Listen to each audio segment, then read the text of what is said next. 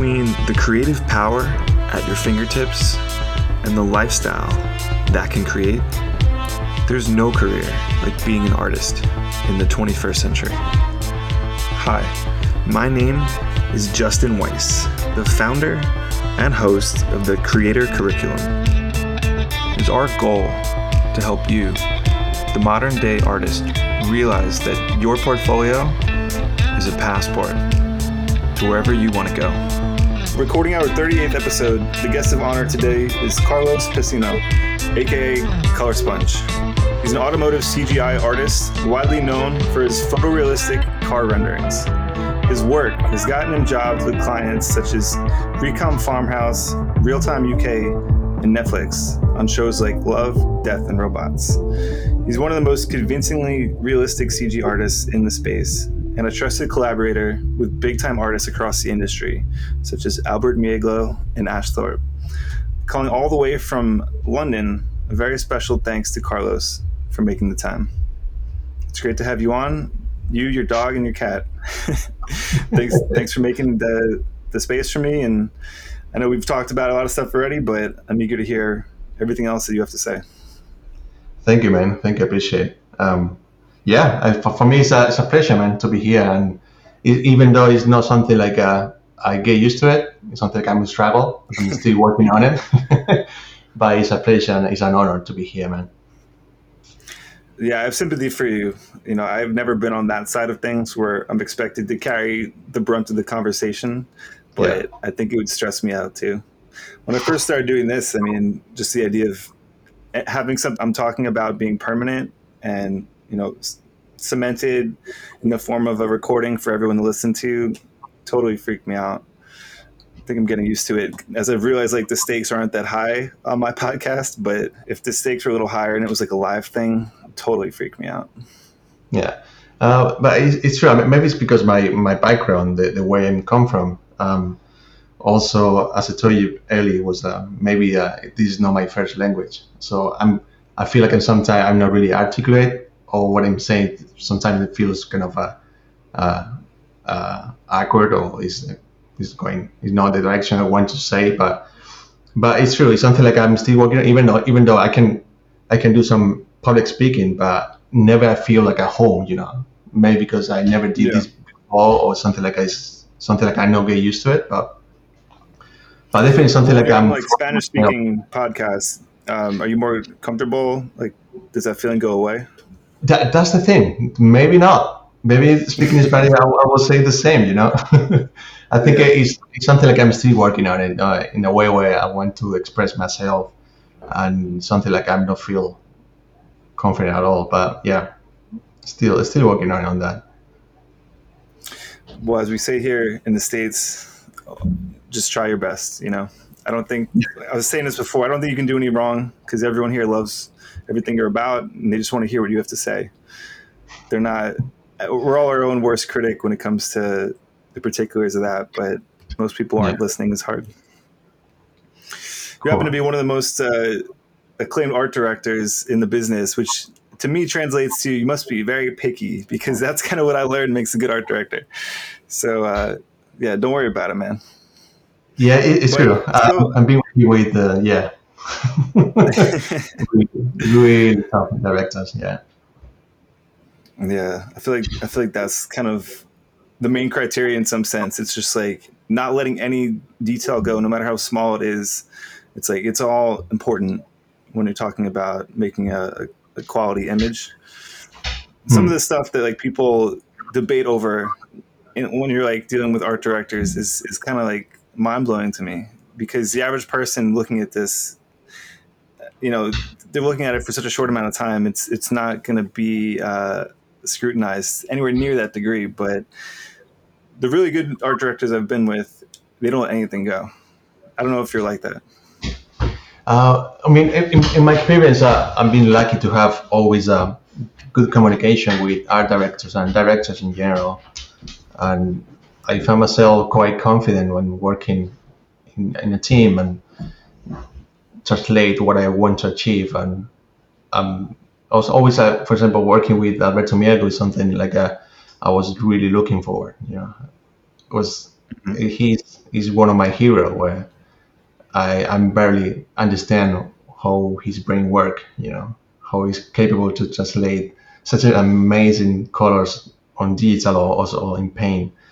And it's true when, when I took that job, for example, for Netflix, working as a CG artist and with Alberto Mielgo, I something like a I, I get a little bit overwhelmed and really insecure. I'm gonna be able to be the guy to translate what Alberto wants on digital. I'm not sure, but I found myself surprisingly good working with Alberto. I was like, uh, yeah, I think we are talking in the same language, even though he speaks Spanish too, but because we are in the same level of uh, understanding what means an image of colors and contrast, lighting, shaders, all this stuff.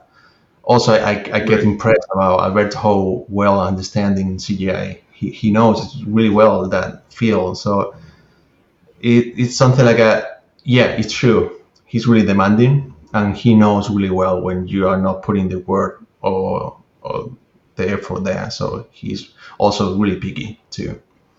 But the good thing is he's so well uh, articulated with the way he wants to just meet it's easy to work with him. You can tell, you can feel really quickly mm-hmm. what you want. I want this and this and this and the A to B, C, and then you got it. So it's all about you to getting done. With with that is the tricky part, you know. Sometimes he will, will get frustrated because that process of ABC you are not able to do it quickly enough. You know, that's the maybe. I don't know. Yeah. yeah, but yeah, the specificity certainly helps when you're you're clear on like what it is exactly that they expect. Um, okay, so let's just jump into working with him then, because that's it's going to be probably one of the more exciting things we talk about. I mean, have you? So like spending time with him and getting to work one on one. Did you have any luck trying to figure out what makes him so special? Like what makes his work, or, or what, what kind of like lens he sees the world that makes his work so unique?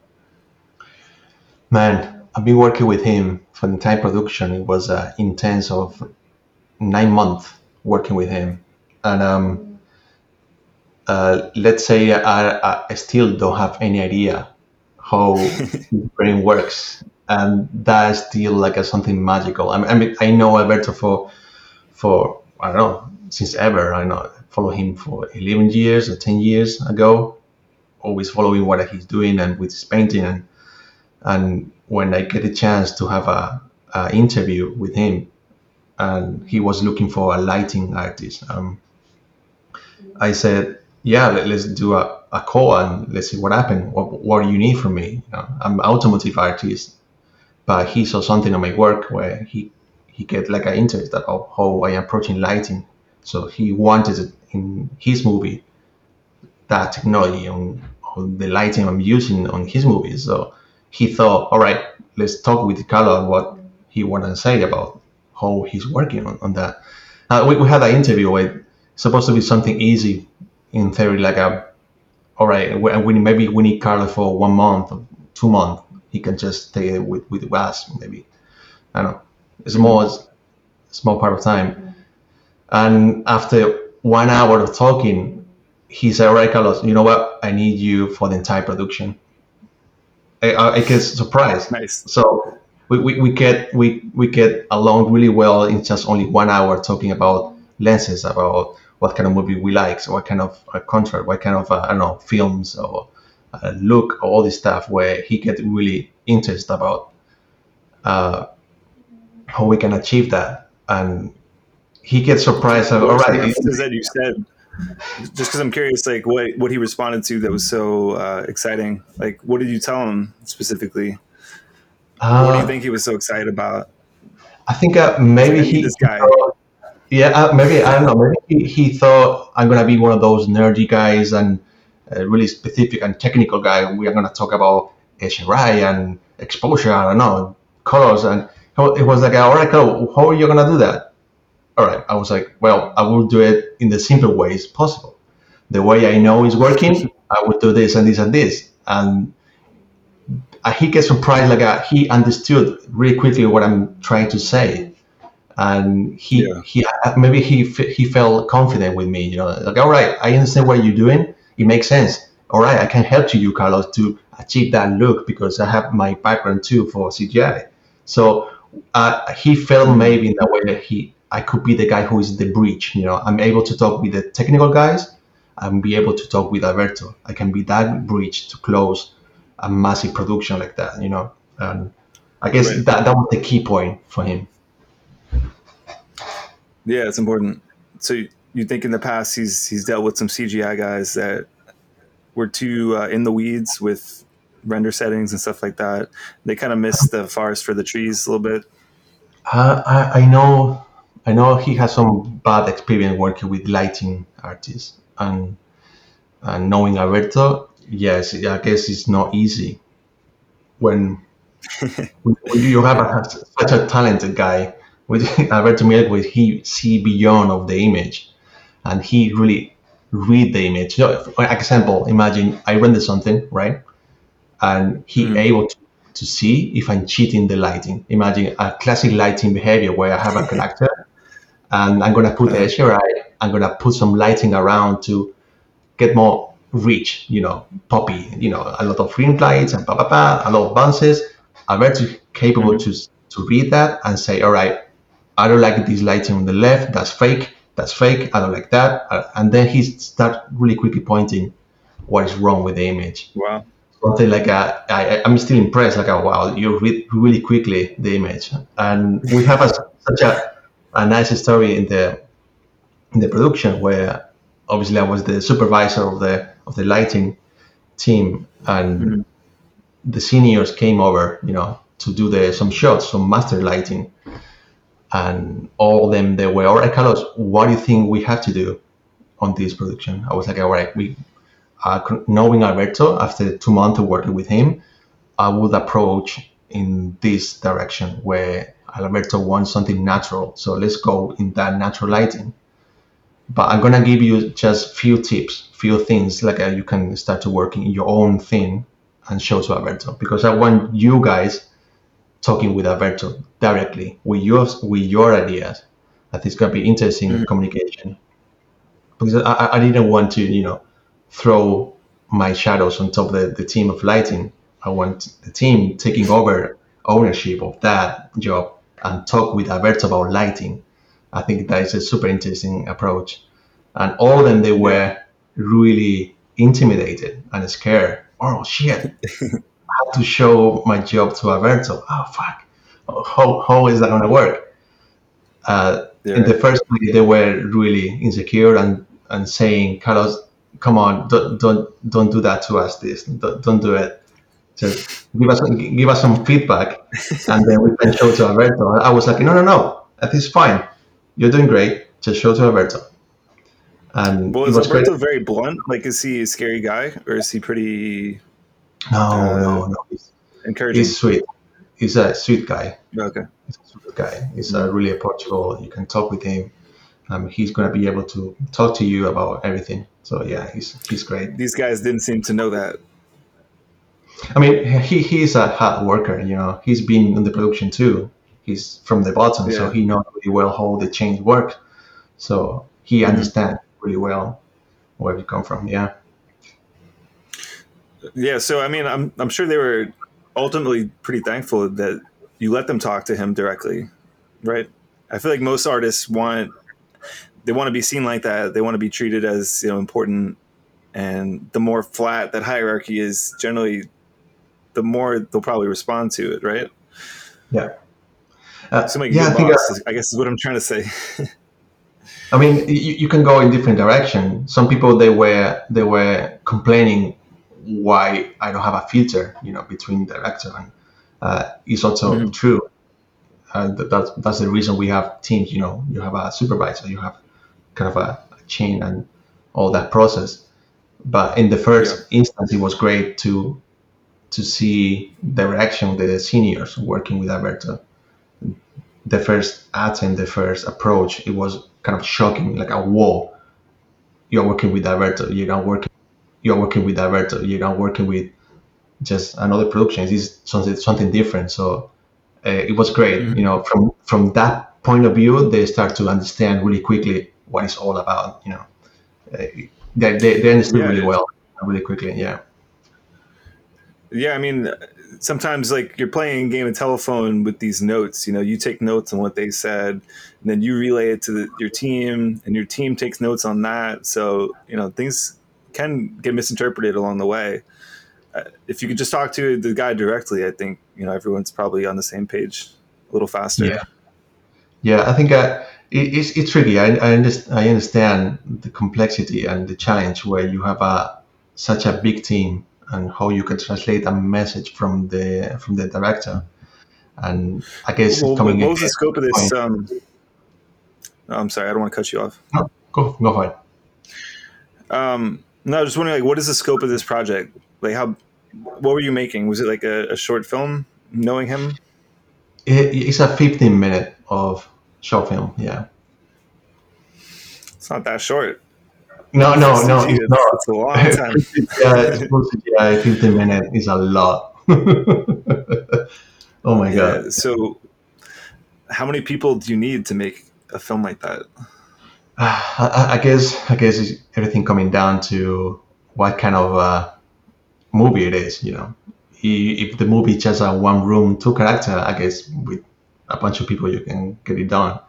But if you are talking about with VFX, with three, four, 20 characters, and you know, heavy complex scenes, but then you just need a bigger team. You know, someone who is taking care of uh, VFX, like uh, from water VFX or fire particles, and then you have uh, another department where you're doing lighting, and then another department doing just rigging, another department doing uh, I don't know modeling texture. Um, yeah, I mean the, the, this team was quite big for the entire production. Uh, maybe I'm getting wrong the numbers, but it was 70 people, but not all of them together.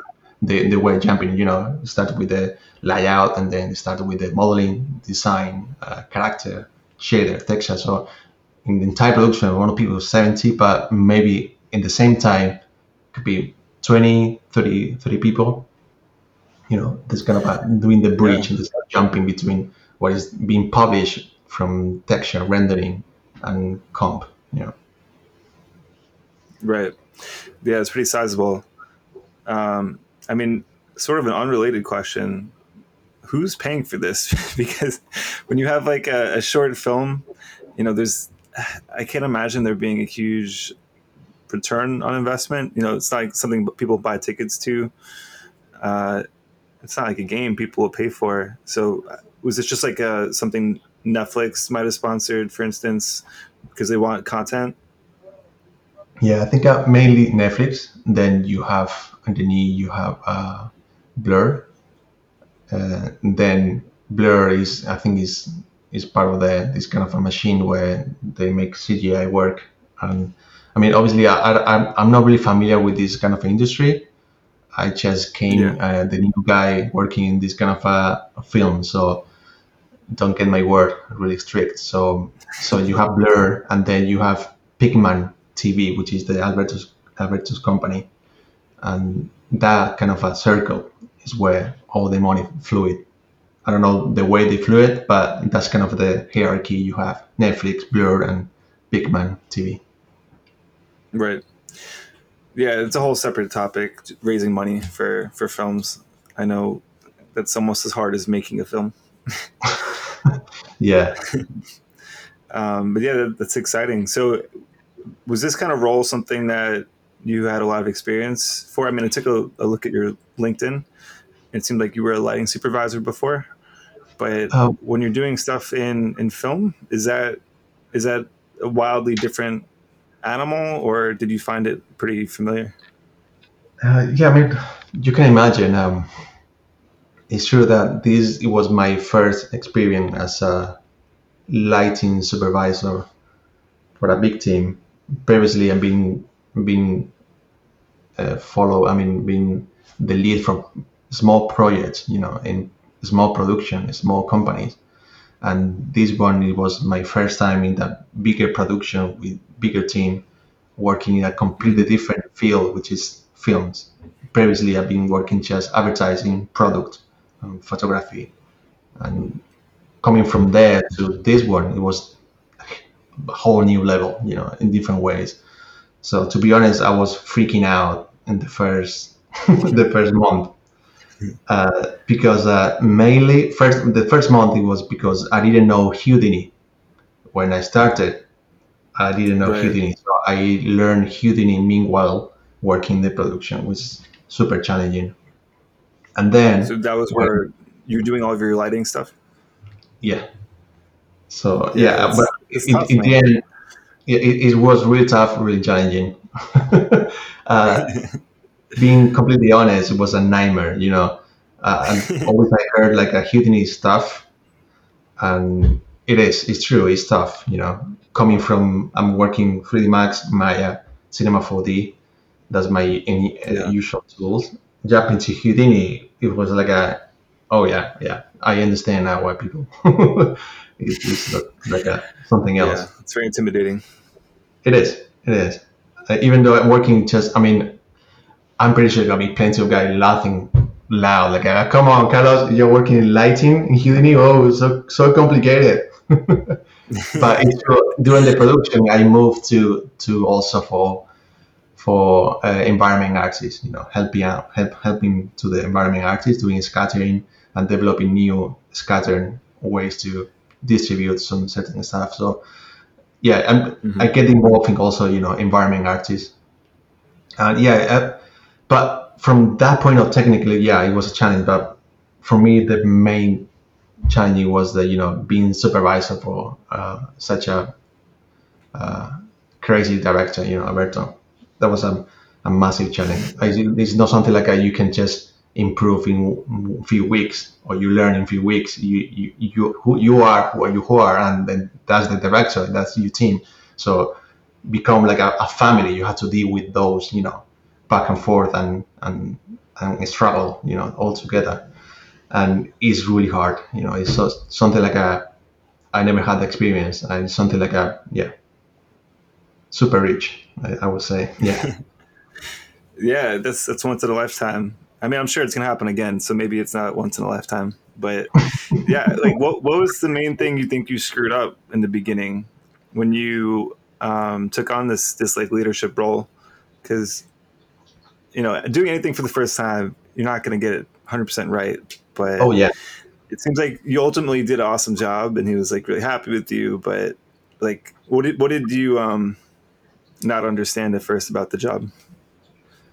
That's a really good question, man. Uh, because uh, in the, I mean, you know what? What I used to do when I do these kind of gigs, uh, what I what I like to do, and every single one, I finish the job. I like to sit down with the director or the producer or or whatever supervisor or also just my, my colleagues and and ask them, hey guys, what do you think? How was the work? What do you think about me? How was what, what do you think about my performance? What do you think is gonna be best for the next one? What can I improve on my skills? And um, and when I finish this production with Alberto, I I have a call with the with the manager and with the producers, and I ask the same question: What do you think I can improve for the next one? And all all they say like, uh, all right, Carlos, I think you really nice guy, and you are too you have too much empathy, um, and that is a problem when you are a supervisor because you care about uh, your team. That's true, but you have to get away. You have to just detach about be too involved in personal relation with your team. You know, and that could be a problem Right. because if you are a supervisor, you have to be right on the line, right, strict, and what is black and what is white. When you have a, a message to a message to transmit, you have to just say it. Don't put so much work or so, so much word around getting. You know, you have to transmit the message.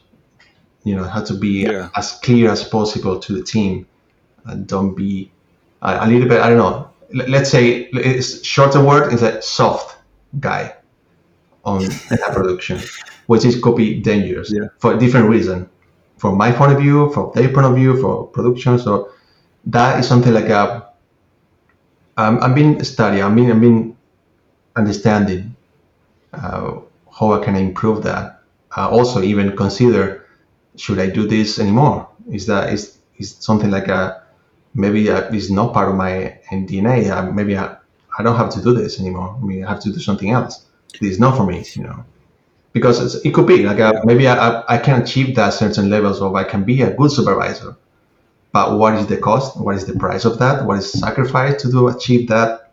Maybe it's not worth it. Maybe it's something like I don't like to do. I can do something else, you know. Yeah. So was it something that you enjoyed or or something that stressed you out? Uh, that's a real question because I'm still figuring it out. And uh-huh. obviously, there, there, are so many part where you have already a nine month of work, really intense month of work. So I'm still thinking, did I enjoy that or not? Maybe that is already an answer, you know. Maybe some people will say, well, I finished my job, it was amazing. Straight away, I didn't have that. So you know, it's something like I maybe I'm not able to respond right now if it's something like I really enjoy or not. But I would say like I, it was definitely something like amazing experience where I learned incredibly. I mean, it was crazy. Yeah, the much experience I had with this one. Yeah. Oh yeah, no doubt. You definitely. There's no world where you regret that. No, but um, I guess to you, do you feel like it's inevitable that you have to become a, a supervisor like that, like if, if you're going to keep rising in this career, it's just something that is uh, is necessary. Hmm. Oh. No, I don't. I don't do think, think, so. You just be like a freelance artist for you know the rest of your your time and be happy with yeah, that. I think so. I think so. I think you don't have to be always increasing and getting more more responsibility or scale up on your on your in your role. I think you can keep working as a, you know, nothing wrong with that. You know, just working as CRT generalist, modeling texture, because that is super important. Uh, having high professional in that kind of film is is key. You know, it's nothing worse to have a, a amazing supervisor, but all the pace is is falling apart. You know, it doesn't doesn't make any sense. So uh, I yeah, mean, it was that, pretty refreshing when I realized that like you can make good money as a, a straight up designer who who isn't you know the boss of somebody or the creative director. That was that was kind of a eye opening moment for me. I didn't think that you could make um, I don't know the freelance rates people are charging just just straight up like being the the guy producing art and you know a lot of artists that's all they want to do like it sounds like you're kind of like that i can definitely be like that and there's yeah. a lane for you, which is cool. Which is totally, cool. man. Not every job I think is like that. Yeah, I think I had a similar approach where I thought, I'm talking about maybe 10 years ago, I thought, all right, maybe in the future I'm going to be uh, the boss of, uh, I don't know, some company, or I'm going to be a supervisor, or I don't know, whatever. But now I'm thinking, well, maybe I'm not. I don't have to be a supervisor or something. I can just do freelance gig, whatever they need. Generalist, I can do that. They need a lighting, I can do that. You know, I think I, I don't know, maybe because I, I'm getting older now and I appreciate just small details and just the the charge or the title you have doesn't really matter for me. Really, it's just no. But what, what I care is it's with who I'm working with, who what is the team, mm-hmm. what kind of job I have The title is I don't care about the title. You know, it's, it's not it's not part of my goals or uh, achievement or something I want to achieve in some point in my life.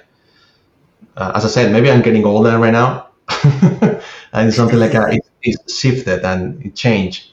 And maybe if you ask me ten years ago, I would say, yeah, I want to be a lighting supervisor. But well, you were. Yeah. Well, yeah, I, I were, but as I said, it, it, wasn't really my plan. You know, it's just it came it came kind of a from no reason. Just uh, Alberto Mielgo asked me if we want to do a lighting. Yeah, of course. What's the thing? I feel like you know that's an experience that will probably get you the next job, no problem. because it, it is for such a high profile guy, and you know everyone already respects you as an artist. So I, I see no reason why you couldn't get more of that work if you wanted to, but it's really up to you, I guess. Yeah. Um, so one thing I'm kind of curious about, you know, you're, you're known for your car renderings, which are pretty much just photographs at this point. They're really good. Um, but how much of your work actually is car car related work? Is it as much as you publish, or is there other stuff that you do for for clients that maybe just isn't getting pushed out to your, your socials or website? It's um, it's a it's a good question because uh, even though you can see my portfolio, it's just cars, but uh, I never work in automotive industry until five years ago. Uh, I, mm. I, would say that I'm a recent new guy in the in the game, you know, rendering for clients cars, and I think it's part of my my background and my part of uh, my journey of uh, rendering cars, and um, I think uh, right now it's true. It's not really full automotive. What I do right now is related. I'm I'm rendering for client different product. You know, it could be bikes, it could be cars, it could be uh, just a small gig for animation for some character. You know, the base mm-hmm. they see my work, they can just translate. All right, Carlos is doing realistic renders. We can use his potential to our production. So it's not everything related about cars, which is a shame because I would like to be, you know, way more involved in automotive but well, it's, it's getting there. I'm, I'm not really complaining. Um, it, it's something like a, yeah, as a wish, yeah, I would, I would, I would love to be a hundred percent full time in automotive related. But it's something like a, I'm not really, I'm not really something like a, it's kept me, kept me awake on, on the on night, you know. It's just, it's fine. Yeah. It's of the journey. I'm really enjoying that so far. Well, I mean, I've seen you've worked at I mean, this could be unfortunate title, but Realtime UK seems like they work in games based on their their name. And I know there's games like Gran Turismo, Forza. Have you ever applied for those developers? Oh, never, never. Um, maybe you're gonna be surprised, but uh, maybe because uh, yeah, my background is coming from something really kind of humble, and um, maybe I can tell you why why I never approach in these kind of companies, even though they are the pinnacle, you know, right there on the top. You have Forza, you have uh, Gran Turismo. They are, they are the icon for automotive in the in video game industry. Uh, but it's something like a, a, it happened to me when when I was in, in school, and um, and uh, my teacher came to me, you know, one of those talk, personal talk, and I was talking. I'm talking about when I was 18 years old, and I was mm. in art school, drawings and all this stuff, and I was I still obsessed about cars. You know, all all the time just drawing cars, and my teacher knew that. You know, he he, he saw my drawings, and I was I was always distracted on the on the on the room. You know, don't taking care of anything, just drawing cars. And he he kept me. I say, Carlos, can we talk a little bit? And I know you love cars, and but it's something like uh, you have to consider your career seriously. Uh, well, what are you gonna do for life? Are you gonna do cars for real? So it's not gonna be a long way to, to go. So you have to think about really well. And he asked me something like, "All right, what what your father is doing?" I said, "Well, my father is a carpenter." And he said, "Well, maybe you should consider be a carpenter too." You know, it could be a different life. Maybe something like a, you you don't want to do it, but you know it's something realistic. It's gonna be fine for you. You have already a career with your father. That that that didn't like that, your drawings very much. yeah, that was the way to say, you know what, those drawing cards. I mean, you should you should forget about it. Is something else. So that that that yeah, sticking in my brain really like a fire. You know, it was like all right. I mean, this teacher he saw me. Yeah, for sure. And he said, "All right, you should do something else."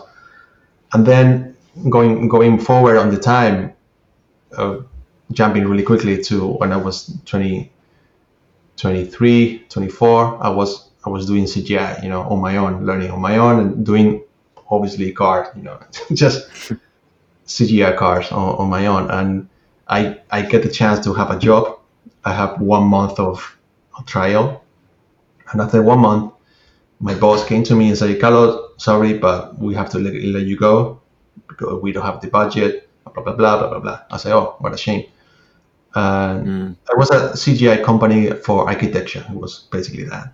Um, mm-hmm. But he he keep talking and say, you know, you have a nice skills as, as, as drawings. You should do something else. Maybe CGI is not for you. You know, you could just keep you know drawings and do maybe some comics or whatever. So that mm-hmm. can be also really hard as well. All right, people say I don't, I, I cannot do cars. I cannot CGI. Oh, what I can I do in my, my life? So yeah. in a way, yeah. that that I'm still kind of I get emotional about that because I feel super frustrated because when I was 18 and 23, that's the only thing I care, you know, CGI and cars. And these important people told me that, well, they were super honest with me and they said, you shouldn't do it. Is it something else?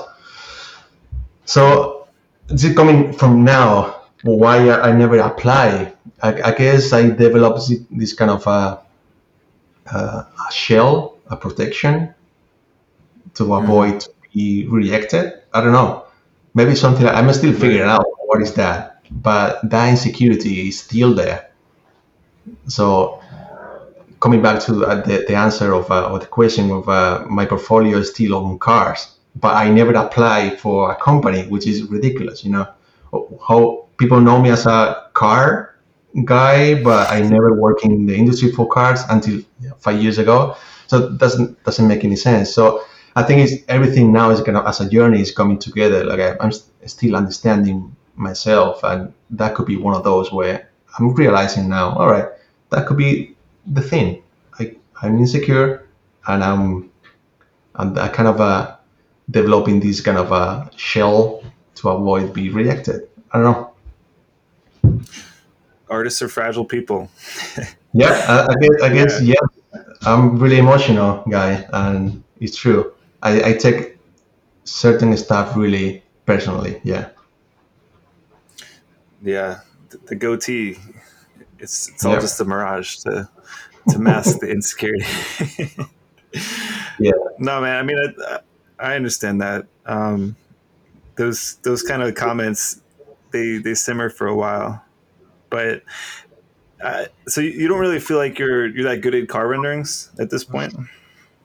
Um, like, like when you see it, what what stands out to you is something that's wrong with them. I have a hard time seeing it. I think, uh, as I told you in the beginning, uh, I used to do this where I finish a, a personal job, I render out, I, um, put it on my screen, I look at it for a five minutes, close it, and next day I wake up and look at it again and analyze, analyze mm-hmm. if I like it or not. I, I do this process for right. all my images during the days, and uh, I still believe like I, uh, I, uh, I, have a lot to learn. You know, I don't I don't mm-hmm. feel happy with my job, what I do. Uh, it's something like I, yeah, still underst- understanding why when I, I do a job, I like it at the moment I I doing it because I love the process. But as soon as I finish, I open the image, final image, I still going is still going down the hill really quickly. Like, all right, yeah, I don't like anymore. And next day I open it and I say, oh, it's disgusting. I don't like it. But it's something like I'm still working on it. Something like all right, I had to push myself, detach of my final output, and share it with people. You know, I think that that's right. really important in this game, where I have to share what I what I'm doing. Otherwise, it's gonna be always on the sh- hide and shadow and nobody gonna see it. If nobody can can see it i cannot make a living what i love to do this process you know. Sit down here and listen right. to music develop and investigate and invest time on this. Yeah well i'm, I'm glad the strategy is working out. You have decent following at this point. So like how long have you been putting out renders um, on social Like, how long did it take you to to get where you are now? Um, I mean, from like a numbers point of view. to be honest, it's something like I'm, yeah, uh, the way I'm working with the social media, I'm something like I'm, I feel totally clumsy. I'm, I'm behind. I really don't understand media how it works. Uh, it's something like I even I'm not really interested about understanding why media works in certain ways. That I really don't care. I really don't care about social media, but it, I know I have to learn how to use it because it's uh, another tool and it's really important for, for artists. So um, Yeah. the, the way I, I grow or the way I, I express myself in social media uh, is something like a, I found kind of a, a sweet spot where I feel confident to share what I'm doing without killing myself and try to keep it up constant um, job out there. And um, I used to share personal work because the client work is tricky. It's something like a, I don't feel happy with the client work. Maybe I shouldn't say this, but that is my honest answer. Where I do a client work, uh, as soon as I finish the client work, I jump to something like a personal work. I, I really enjoy to do, exploring myself, Right. exploring the limit, or something like a, I have an idea I want to explore. I want to share that interest. I don't want to share what I'm doing in my commercial work. You know, Right. maybe it's gonna sound So- too pretentious, but that's that's the way I see it. You know, I, I don't want to share my commercial work. Yeah, I mean, that's why I'm curious what type of commercial work you end up doing because, you know, from your from your web presence, I just thought everything you did was cars. No, no, no, really. No, yeah. Like- when they hire you, is it as a lighting guy or is it just like a 3D generalist? Uh, Um, it, it could be it could be different ways. It, sometimes it's just uh, because automotive guy. All right, Carlos is doing amazing car paint. Yeah, let's let's hire Carlos for for do the car paint for the shaders. Or it could be something more in general. It's like a uh, can Carlos can do modeling, texture, lighting, and look dev. Yeah, let's get this guy to this gig. Maybe it's gonna be it's not gonna be any cars, but it could be really uh, helpful for for the production having a Carlos for um, look dev for environment. You know. Yeah. I mean, you're probably just an all around like awesome 3D artist. I don't know if it's I don't know if you're like only good at any one particular thing, but it seems like lighting is is definitely like one of your specialties. Um, and that's one of the things I'm most impressed about as someone who's again been trying to light on this one particular project for the last two months. It's uh yeah, it's harder than it looks. I feel like when you think about lighting in real life, it seems very obvious. You know, you like I have this lamp right here.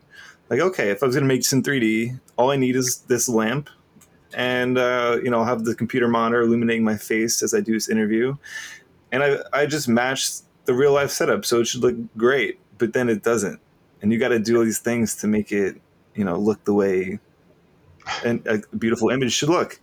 So is there anything you could just speak to It's like general advice as far as lighting goes? Um, Hmm.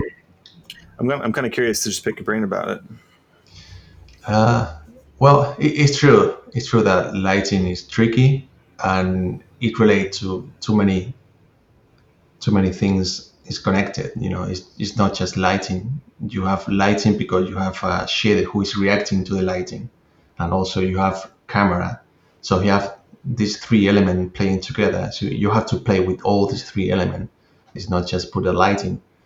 You can put a nice lighting, but if your shader is not good, everything fall apart. If you have a nice shaders mm-hmm. but bad lighting, that is not going to end really well. Or you have a bad camera setup. The, the lighting is good, shader is good, but your camera is wrong. Your composition is wrong. Your your exposure is wrong. That, that doesn't work. Your focus is wrong. So I would say, yeah, I'm doing lighting, but I'm really deep, mm, really deep on also in shaders and camera. So when I'm working, for example, for lighting, I get into shader as well. I, I- I need to understand what kind of shader I'm working with, or I'm I'm gonna get involved also developing the shader.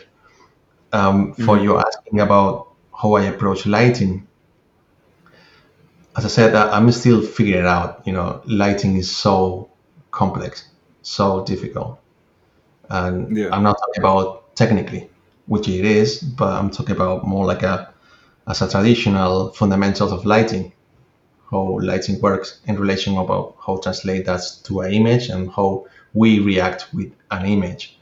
So that's already a life, lifetime process where you um, you never stop to learning that.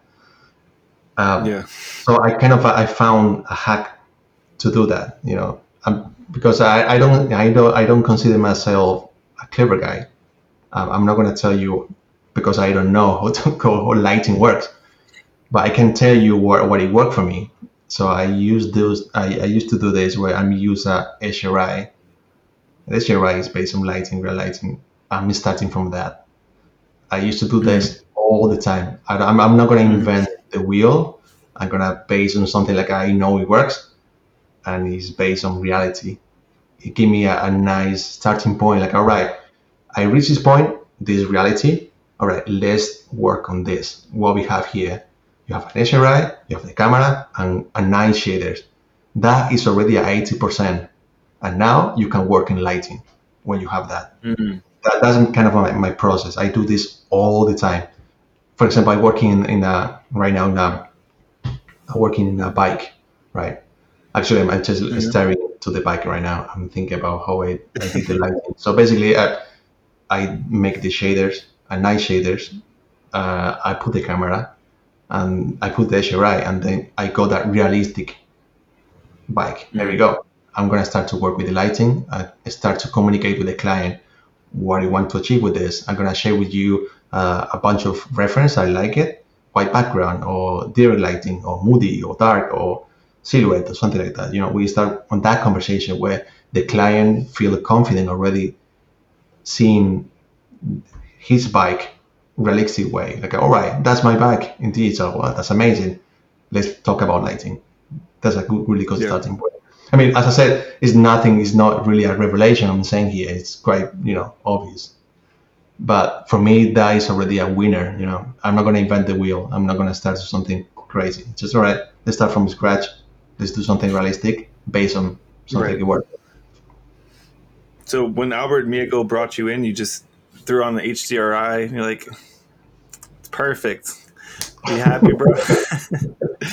I feel like, like you know, you, you probably have experience with fancier setups, even though you know you said he wanted something natural, so maybe it's not that fancy. But um, I know, like with cars, it looks good when you throw up an HDR because there's all these reflections going on, and the car is going to throw that back at you in a really pleasing way.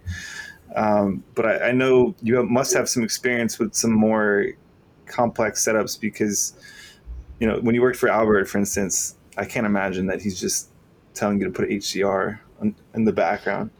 I I would just love to hear a little bit else about like what you do in a more traditional kind of setup. Like let's say let's say it's not like a car that we're lighting. Is there anything that you've found that might be unconventional that that seems to give you good results? Hmm. Uh, good question. I think uh, is the word unconventional in this kind of a digital world where you can break the rules of reality really quickly. And um, in, on my experience, the simplest way to achieve certain look is the best way. I mean, you can you can experiment with lighting and do a bunch of experiment, but you need to know really well what you're doing. So I mm-hmm. used to avoid that because I don't trust my eyes.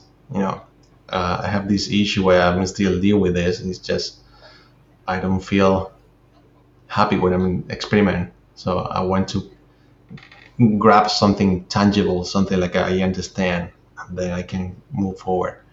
And it's true. I agree when when you're working with cars, is you can achieve certain look really quickly and and satisfactory way. But when working with something characters, everything's coming down to what you want to achieve or with who was who, with who you are working with. And my experience with Alberto, uh, I think uh, it's uh, it's funny because you can go with a simple HDRI and Alberto can love it really quickly. Or mm. he will say, What is this? I don't like it at all. And mm-hmm. it's not it's not based on uh, what kind of uh, approach you are you doing. It's basically about taste. You can do experiment lighting. You can go crazy with your setup and doing unconventional uh, result, and Alberto will love it because you're doing something in, in that matters, something great. And um, so, from my point of view, I don't, I don't, I don't have any unconventional approach. I, I mm-hmm. guess depending on the point of view, what is conventional. From some people will say, "Wow, that's something new, Carlos. You're doing just HDRI. That's really unconventional because in our production we are we are using three HDRI and split it in different in different different areas where on the left one is one HDRI and the front was in the other one. We split that in different layers of renders and then in comp they are making a mix of lighting. We, we, we don't used to do that. So I guess depend on the production, depend on the people, depend on the experience. So you can go up and down with solutions. So uh, for sure. As I said, I don't have really that massive experience working with characters in films. So I know they they have already such amazing artists working there where you have different solution. And I don't think my approach is the accurate or is the is the right way to do it. But something like I, I found it super simple and mm-hmm. it worked all the time. So to me that is already like a really good starting point. And then combining with Alberto, it was like a yeah, a winner where Alberto liking that production, something supernatural it worked. Yeah. What's not to like? It works. Uh, it checks every box. But yeah, I mean, I, I actually found myself, um, my team, we have a few people that went to film school, and I feel like that influences their thought process a lot. And I, and I had the opportunity to take like a, a brief film lighting class before COVID hit. It cut my class in half and I think I have a credit still, but I don't know if I'm ever going to go back and take the same class again. So I learned a little bit, and it, it radically kind of changed the way I light because I I had zero education or experience with lighting before that class, and I was just kind of like doing stuff in 3D, just purely based on trial and error, and at least gives you like a found, uh, foundation of like what the strategy is when you take a film class. Because you get a sense of like what the lights are supposed to be doing. And um, I think one thing that that has come out of that, which came up in uh, our team recently, is that like when they're lighting in film, obviously you have limited budget, right? Like you're not going to have more than like four or five lights on a scene. in 3D, you have the opportunity to put anything you want there, and it's pretty much free. But also in these programs, you have the ability to like exclude and include certain objects, so you could really tailor the lighting down to that level and like you said, break the rules of real life. And I think it's very easy to abuse that and uh, you know have a bunch of specific lights lighting like this object and that object for you know perfection. Um, but my friend and who's now the art director, he's he's been uh, pushing us to do like a filmic setup where you know you have a limited number of lights they're all doing something specific for the scene and i think that helps that this helped me like understand what to do a little bit because it has a constraint. It's not it's not about just like you know doing something uh, with the, uh, an infinite budget. It's like okay, let's say we had like four lights. What can we do to maximize the the job each of these is doing? And uh, you know what what are those roles that need to be addressed?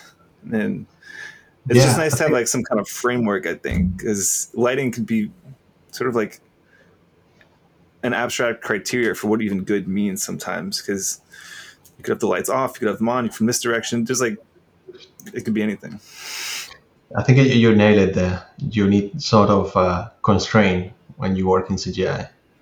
Otherwise, you are you you will get lost really quickly. And I had some such a, uh, a nice experience working in Recom Farmhouse it was the time where I was leading the project. I was Pininfarina, and the needs of uh, images release for the new car and I was leading the project, so they need some renders for for one week, something super tight deadline. So I jumped into the job, doing some lighting exercise. I was I was working with one of the retouchers, and he told me, Carlos, I, I mean, he's brilliant mind. I love him. He's really good at it, and it was amazing working with him to going back and forth together, figure out what is working, what is not, and he was helping out on that. And I shared with him the first few renders, and he said, "Hey, Carlos, looks amazing, looks great, but I feel like uh, the car is it looks like a toy." I was like, "Hmm, mm-hmm. why is that? Why it looks like a toy?" He said, "Hmm, I think it's because the lighting." I was like, "What do you mean about the lighting?" And just he just saw my render, nothing else, and he said, "How big is your lighting on the top?" I was like, "I don't know." Mm-hmm he said, why why you don't know the the size for your lighting? I was like, I don't know, maybe seven meters. And he asked me, do you know any lighting seven meters longer? I, is that is that something like a you come out with, or something like a you measure, or you, you search for it? I was like, oh, all right, I, I know what you mean now. So right. he's like, I mean, the, the car looks good, but I think if you have time, try another one where you based on reality. You know, what kind of lighting you're using, what kind of strobo lighting are you doing, what kind of panel you have, what kind of room you have, what kind of texture. So all that matters on CGI. And it was key point because, and then after two days, I showed them again, and he was, all right, there you go, you got it. And the client yeah. said, and it was like a yeah, approve straight away. Everyone liked it, and yeah, it was like a something like I remember really well. I'm working with with this kind of constraint is really important. Also for CGI artists, it's yeah. really important to keep in mind that, and it's really easy to bend the rule and the reality and the rules in CGI get lost, and and you ended up having this kind of a loop where you don't know where is the the what is the fault, what is the what is the wrong things happening. It's because that you maybe accidentally just changing stuff here and there, bending the rules a little bit here and there, and then you ended up having having a massive, massive mess of no accurate things where yeah, this doesn't make any sense. You end up having unrealistic renders. Uh, yeah. Yeah, totally. Yeah, it's easy to kind of chase what you're seeing on the screen and like the results without really thinking about you know the cause being realistic. Uh, and I think sometimes things look good, but you also have to, have to wait against like what you said. Is this realistic for what this scene would be? Is this version of good the right version for what we're trying to do here? Um, yeah. So I, I guess you know one other thing I'm curious about is uh, you know you mentioned your friendship with Ash, and I, I feel like I've seen him mention Fusion 360 a lot, um, but I'm never really sure if you guys in the, the car scene are, are, making any of these models from scratch. Like, do you actually design the cars, or is it always um, a model that you're finding from somewhere else? Because I know he's he's involved in like the design process for that Batman movie at least. Um, probably you know not the first car he designed. Do you, do you also make your own vehicles?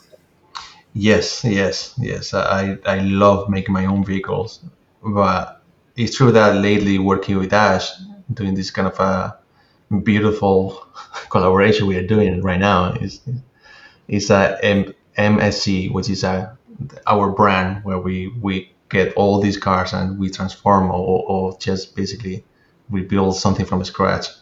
And um, yes, I, I do I do um, a card, a card from scratch. But with this kind of a collaboration with us, we do more like a, a dream car. You know, we don't have limits. It's just we, we talk about cars all day long, and we have some random ideas. And when we feel like we find a, a, topic, we just we put put in the work. You know, putting down what we want to achieve, and imagine if we have an idea where we want to do sort of a, a cyberpunk car. So let's dive in in that topic. What is it gonna be? Is it gonna be a, a Jaguar? Is it gonna be a Lamborghini or whatever? So we found the way to mm-hmm. achieve that quickly.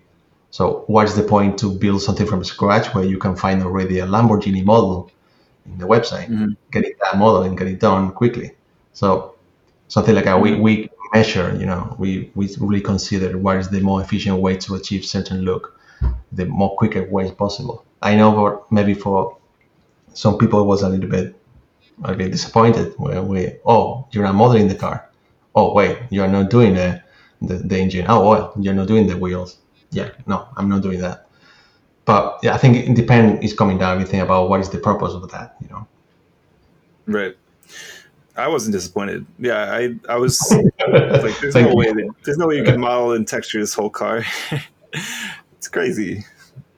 Yeah, I mean it's, it's a common it's a common question. You know, in the community, it's quick it's quite quickly to see people asking, "Oh, do you model the model? Do you do you make the car? Do you make the wheels? Is that actually right yours?" Yeah, I know. Well, that's the funny part. I feel like you know people that aren't doing this stuff in the 3D space for a living, they assume everything you ever post on your site is something you made from scratch, which is kind of Hmm. nice. You know, you almost don't want to correct them, but if you know, you're like, oh, sweetie, so naive. Yeah.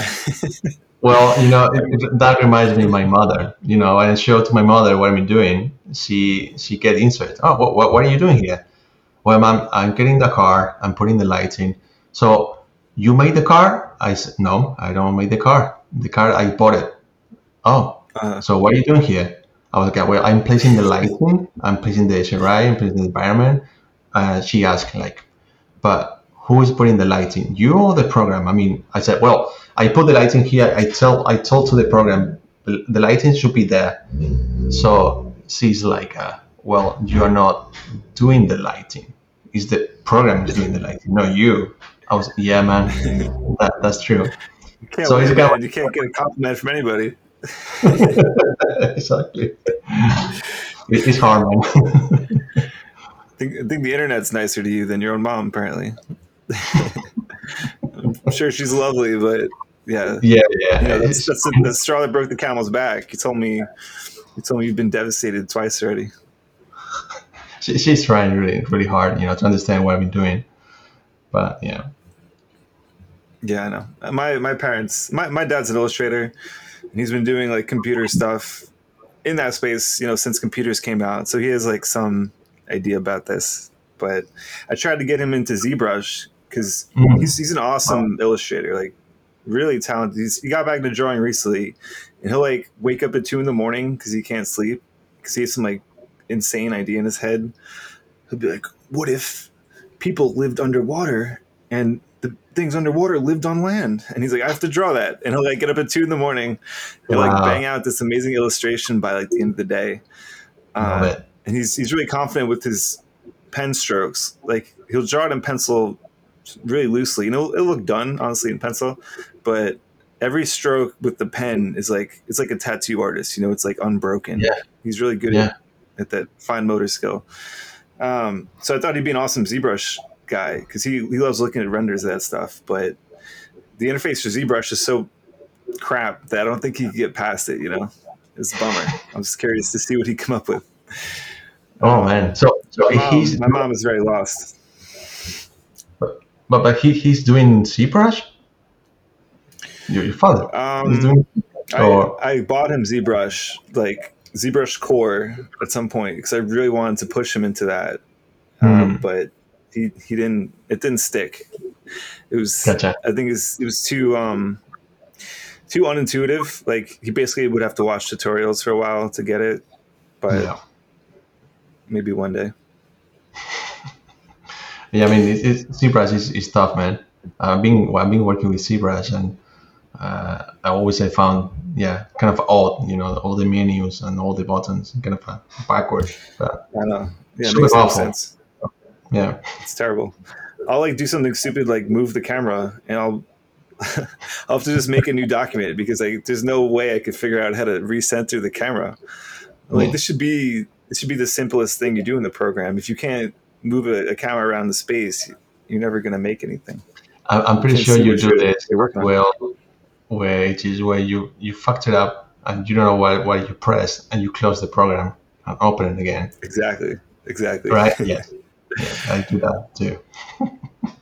I know when you when you're learning something new, and like you press the wrong button, and the interface changes or you know morphs somehow. It's, that's the most stressful thing. Like I just I got to start over. I can't. Yeah. um. Yeah. Anyway, so all right, I think you know you you've given me so much of your life and so much good information already. I have a few more questions. One is probably the biggest question, which is where did the name Colorsponge come from? Hmm. uh, I was afraid to, to answer that uh, because it's gonna sound it's gonna sound really pretentious. You love SpongeBob. oh my god! Uh, all right, I'm gonna tell you because uh, it's been I've been I've been receiving this question for a long time and uh, it's gonna sound ridiculous, but all right, I'm gonna try to do my best on this one, right? And we'll assume it's, it's a translation error if it sounds ridiculous. all right. Carlos, Carlos, Carlos Research. Um, basically, I think uh, this is kind of an old theory I had um, where I feel like a human brain is not capable to invent nothing from scratch.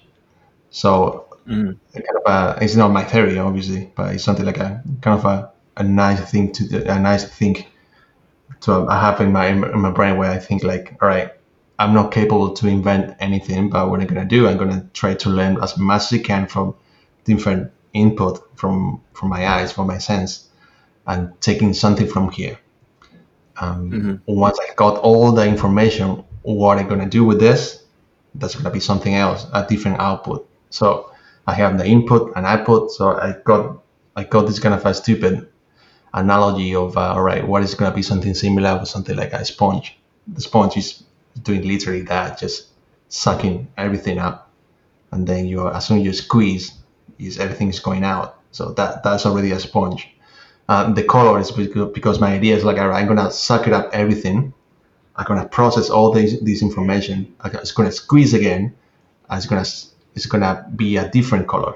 Like suck it out one color and going out different color because mm. it's, it's already processed. So that's already a kind of a closed name, color sponge. That's it. R- really, really simple, really stupid, but I like it, it. works. It's not stupid. Yeah. I picture someone like wringing out your brain, and it's just like leaking rainbows everywhere. It's actually exactly. very graphic, but exactly it sticks. so you. I mean, cool. I, I got the theory because uh, I feel like I, I'm I'm not really doing anything special. What I do is just basically taking from different reference, uh, from music for video games for I don't know for movies and just suck it everything I like it. I shake it and just put it again out. You know, just different ways. Yeah. Yeah. No, I agree with you. Yeah, I don't think our brains are that creative. I think we're just re- remixing everything. Yeah. DJs. Exactly. But uh, yeah, you know, over I don't know how old you are. I'm turning thirty Saturday, 39. which is something I'm still I'm still reconciling with. But yeah, I mean, uh, over 30 years, your brain soaks up a lot of colors. And uh, even if you just took those and threw them against the wall, it'd be an interesting painting. it'd be Jackson Pollock. Yeah. Um, yeah. So, okay. Uh, one other question is: It seems like you've been freelancing for a while. I haven't I haven't talked about freelancing on this podcast in a while, actually. But um, what are your thoughts on on the freelancing lifestyle? I guess like you know are you a fan of it? I would imagine so, given how long you've been doing it. But what's the most appealing part about it, and what's the most stressful part about it for you? Hmm. Um, I can see it straight away. For me, freelance means the freedom to pick up any jobs and really refreshing experience working different gigs where you can work one day in, in doing texture and next day you can do a look dev is super rich and super super nice and feeling that that way. And the opposite way, or my experience is the lacking of all the experience of financial or how supposed to a company work or or, or finance or all this uh, side of business, you know, where I'm totally still kind of a, this journey where I barely can can keep it up and understand how everything works. So, so they're kind of mm-hmm. up and down. And then you have the other side where, based on my experience, my first experience of freelancing was in Spain. I was a totally mess, and it was a nightmare. Being there, working as a freelance in Spain for seven years, with like a kind of a roller coaster of emotion. You know, going going super well, really get paid, and to get the point where I going down. well, I was really troubled with money. You know, really bad situation where I wasn't able to pay my rent for months mm. because I was lacking of job.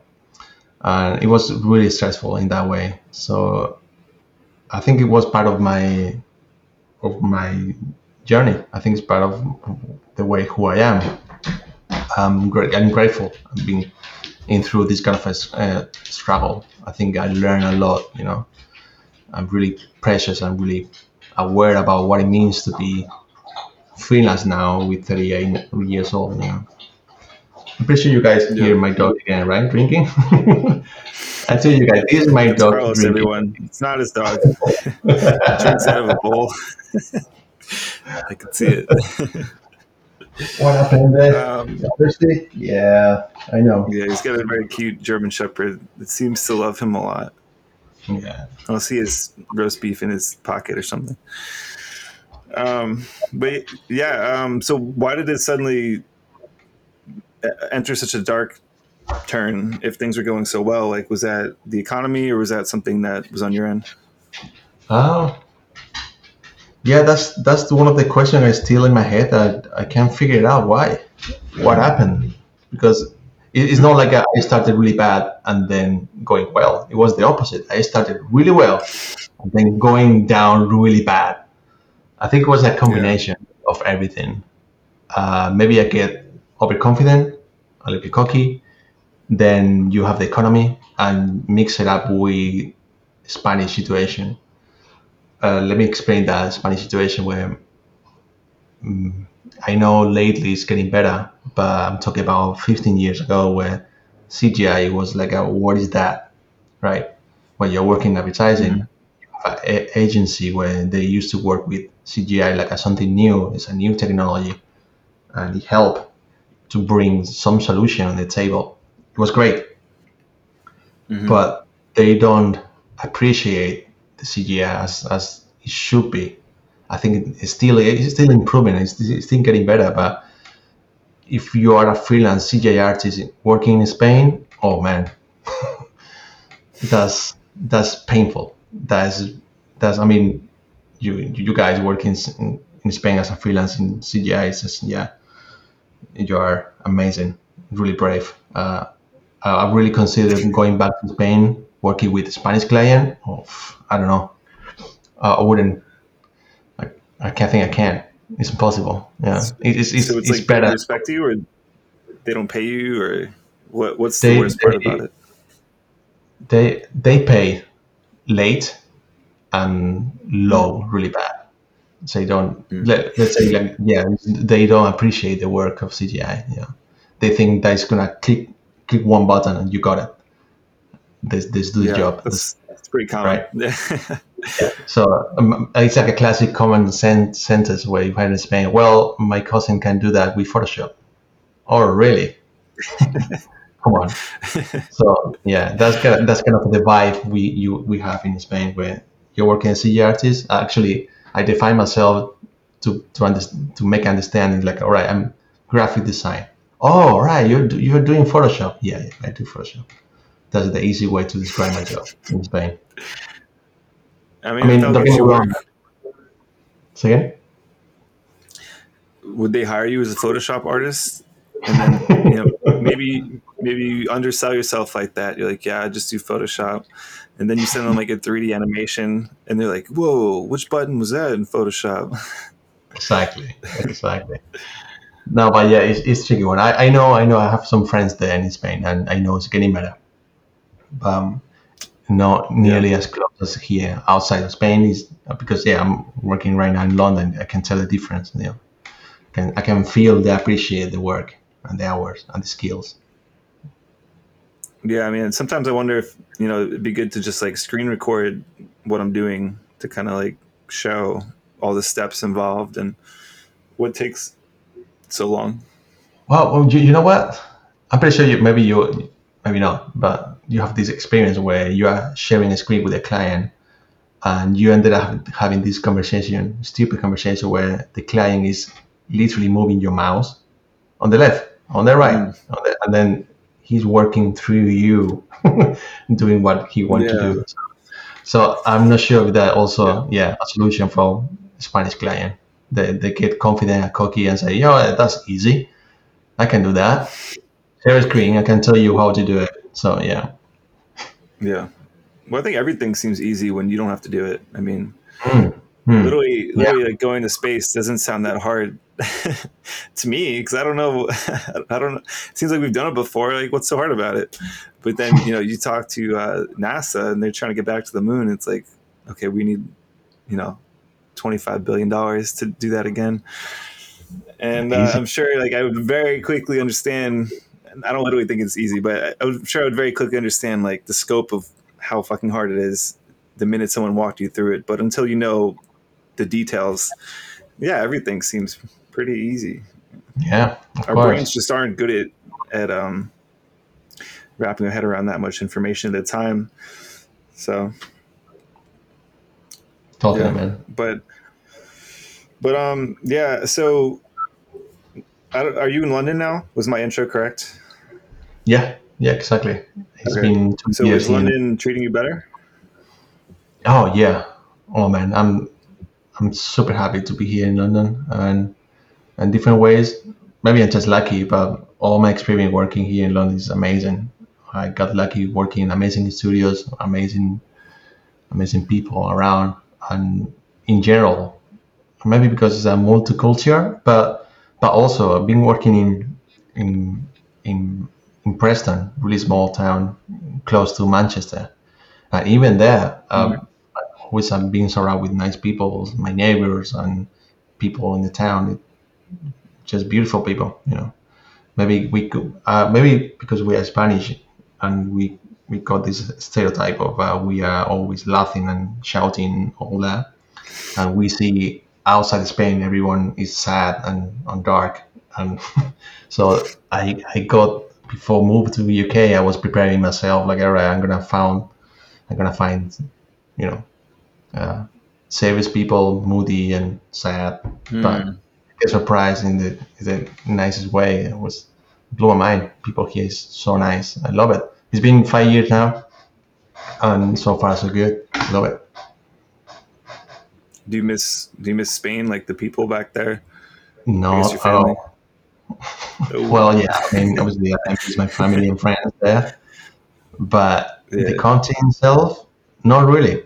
Uh, people get surprised. Well, you're pretty sure you miss the sun and the weather uh, not even that. You know, nothing worse than working with your computer and 40 degrees. You know, sweating mm. and and working with all rendering computer fun burning with that weather. No, not for me. I, I love this kind of uh, UK weather with cloudy and you know cold. Love it. The best environment. I'm with you. Yeah, there's nothing worse than being inside on the computer during a beautiful day. I'd rather it be crappy outside. That way, I don't have to feel guilty about it. You know. Oh yeah, that's that's true. Also, yeah, that's a really good point. It's really hard to be at home when everything is is going on outside. You know. Yeah, and I, I yes. yeah, here here right now with all this the lockdown, it's been it's been really tough. You know, for everyone.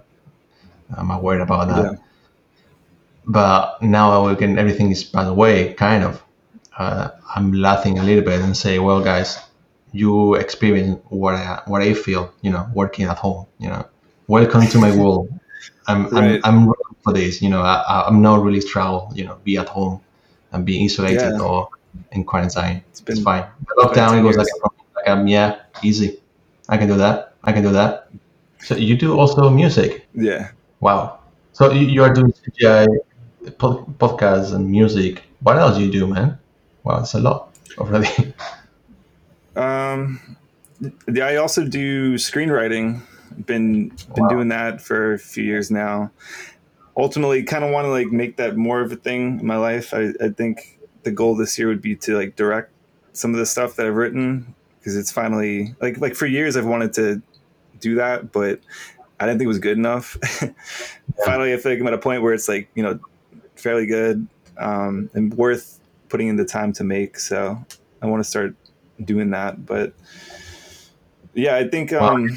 now that now that I'm 30, I'm gonna try and like do less things because it's really to be like an Ash and like do everything is you know you have no time left for yourself. It it kind of sucks. So I don't know if I could be him. Well, man, you know I I know Ash, and to me it's like a different animal. You know, he's a totally beast, and I, it, it's something like a, it's still blowing my mind uh, I've been having a lot of different uh, friends, colleagues, and partners doing collaboration work. I used to teach people what the way of working. When we work together, I can show how I work. But the way he grabs information and and translate on his own term is incredible. You know, it's mind blowing. I just it can be surprised yeah. every single time I explain something to him.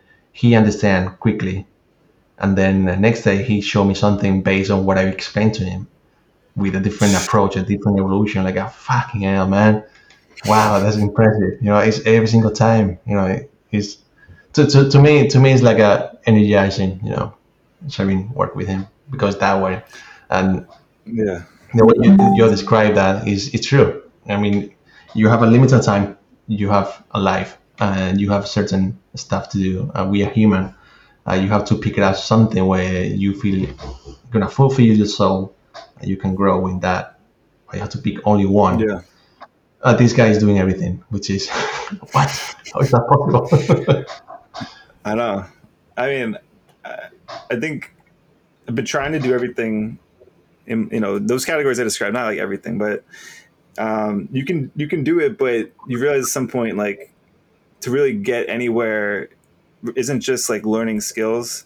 A, I mean, mastery is going to sort of call out that other stuff at some point if you want to get really good at something. But even if you want to just like make, let's say, music a thing, to to promote it, you have to like release stuff consistently. You have to like have a, a following or talk to people on social media. It's like these tasks that go along with making it um, momentum. It, it, not all just about doing the craft. You know, same for like writing. Like that's that's the beginning of that process but to actually get something made means you have to like talk to a producer you have to hire actors you have to co- uh, you have to find money for it it's like the skill is is something that could take a lifetime to master but that's that's not even what's going to make you successful in that field or allow you to do it full time that's like kind of it kind of excludes doing other stuff at some point if you want to really take it anywhere which sucks yeah so I wonder, I think you mentioned you want to be a director from your your own ideas. That, is that right?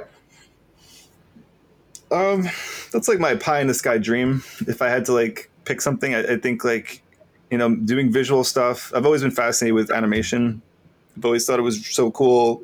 I grew up watching the show Beast Wars and Reboot, which I don't know if you watched that, but that stuff blew my mind when I was a kid, and I think I've always wanted to get into it after watching that. Um, but to me, like working on visuals is like you're building you're you're building the body on someone else's skeleton. You know, like writing is always going to be the thing that sort of uh, it's kind of like being an entrepreneur in a sense. Like you don't yeah. have a project unless you have a script, and uh, yeah. the script is what makes an impact on people at like an emotional level. You know, that's why they remember something.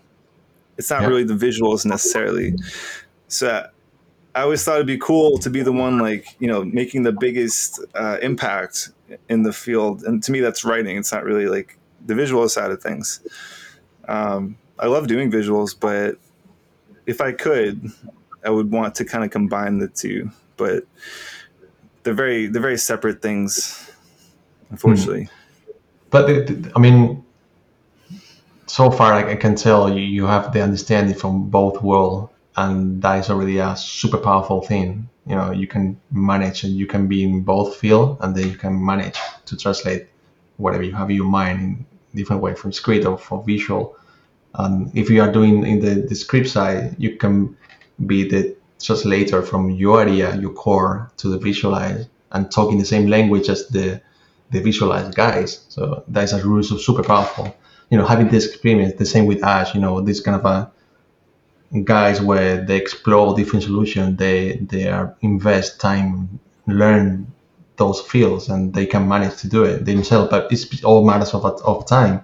So they prefer yeah. to delegate. You know, translate that to someone who they can trust, and that is the the super powerful. It's another powerful, another skills where skill set where you have to be able to translate your ideas. It's not also you can do it yourself, yeah, but you also yeah. have to be able to translate that. It's just another different skills. Yeah, that's a very collaborative would, field. Yeah. So I wonder uh, from your side, what do you think? Because I, I'm sometimes I, I get this kind of a question and talking with friends about the be a director. Um, what do you think about that? About why why required to be a good director? is someone who has the uh, the powerful mind and really strict and really demanding and tough, or someone who able to understand and be gentle and uh, build a friendship with uh, with meanwhile he's delegating job. Um, it's tough because you know I, I I'm not the harshest guy in the world. I feel like I, I wouldn't be the uh, I know like Michael Bay is like famous for being like pain in the ass. And I feel like I, I would want to be soft, but then I also realize how time is, is money on a set like that. Like if someone's paying you or it's, it costs that much to keep the camera rolling, I don't know if you could afford to be nice.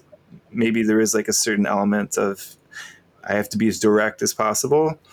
Um, but if you're like an indie director doing your own stuff, I, I think, yeah, I would I would be the nicest guy in the world.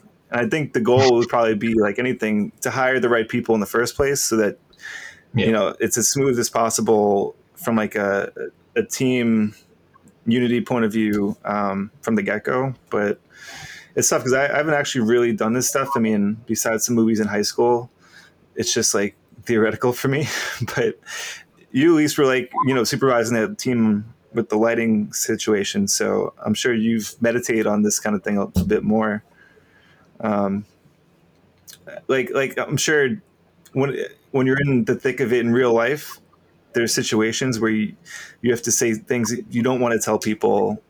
Maybe not like fire them, but you have to deliver bad news, and as a boss, that can probably be really hard. Yeah, it's true. I've been in that situation. You know, been that way. I've been. I see the performance is not good, so I had to make the bad the, the bad guy and the bad news putting on front and say, all right, I like you, I know what you're doing, but it's not working. And no matter I can do, this is not gonna work. And it's, it's really tough and always I'm still in my head that vision. And yeah, drive me crazy a little bit. But I think in the end, you know, it's business. You know, uh, it's, it's not because me, it's because above me you know that's the message from from the top and something is you know you, you have a massive team something in the engine is not working so we have yeah. to figure out why something's not working and try to you know improve that and what it means to improve just all depend on what could be the best solution so yeah it's tough one and definitely definitely from my point of view i will never be a director i'm not the kind of a breed i, I don't have this you know I, don't really enjoy uh, that process, be on the top, feel the pressure, and and delegate in certain way.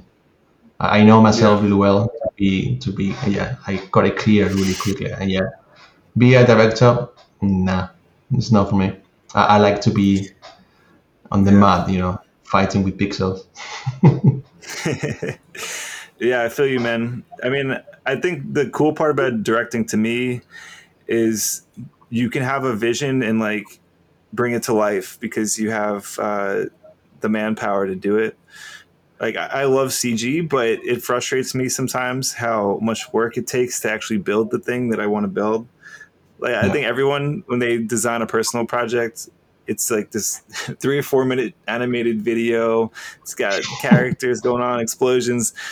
but then when you know, no one has personal projects like that except some freak shows like Ian Hubert, um, because it's just so much work. But if you're a director, you know, you can actually bring stuff of that caliber to life. Um, that said, personality wise, I don't know if I'd be a good director. I feel like I'm fairly indecisive, which is, you know, the main requirement of being a director. you have to be decisive.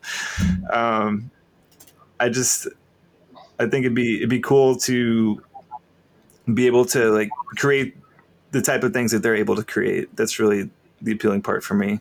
But we'll see. We'll see. I, I want to try it out this year. It's it's something that's been on my list for a while, but um, that's it's a little scary. I mean, it's scary trying something completely new, especially because at this point, like you know, I've been telling people that for a while. I'm like, yeah, working on this writing stuff, you know, but it's really because I want to get into film.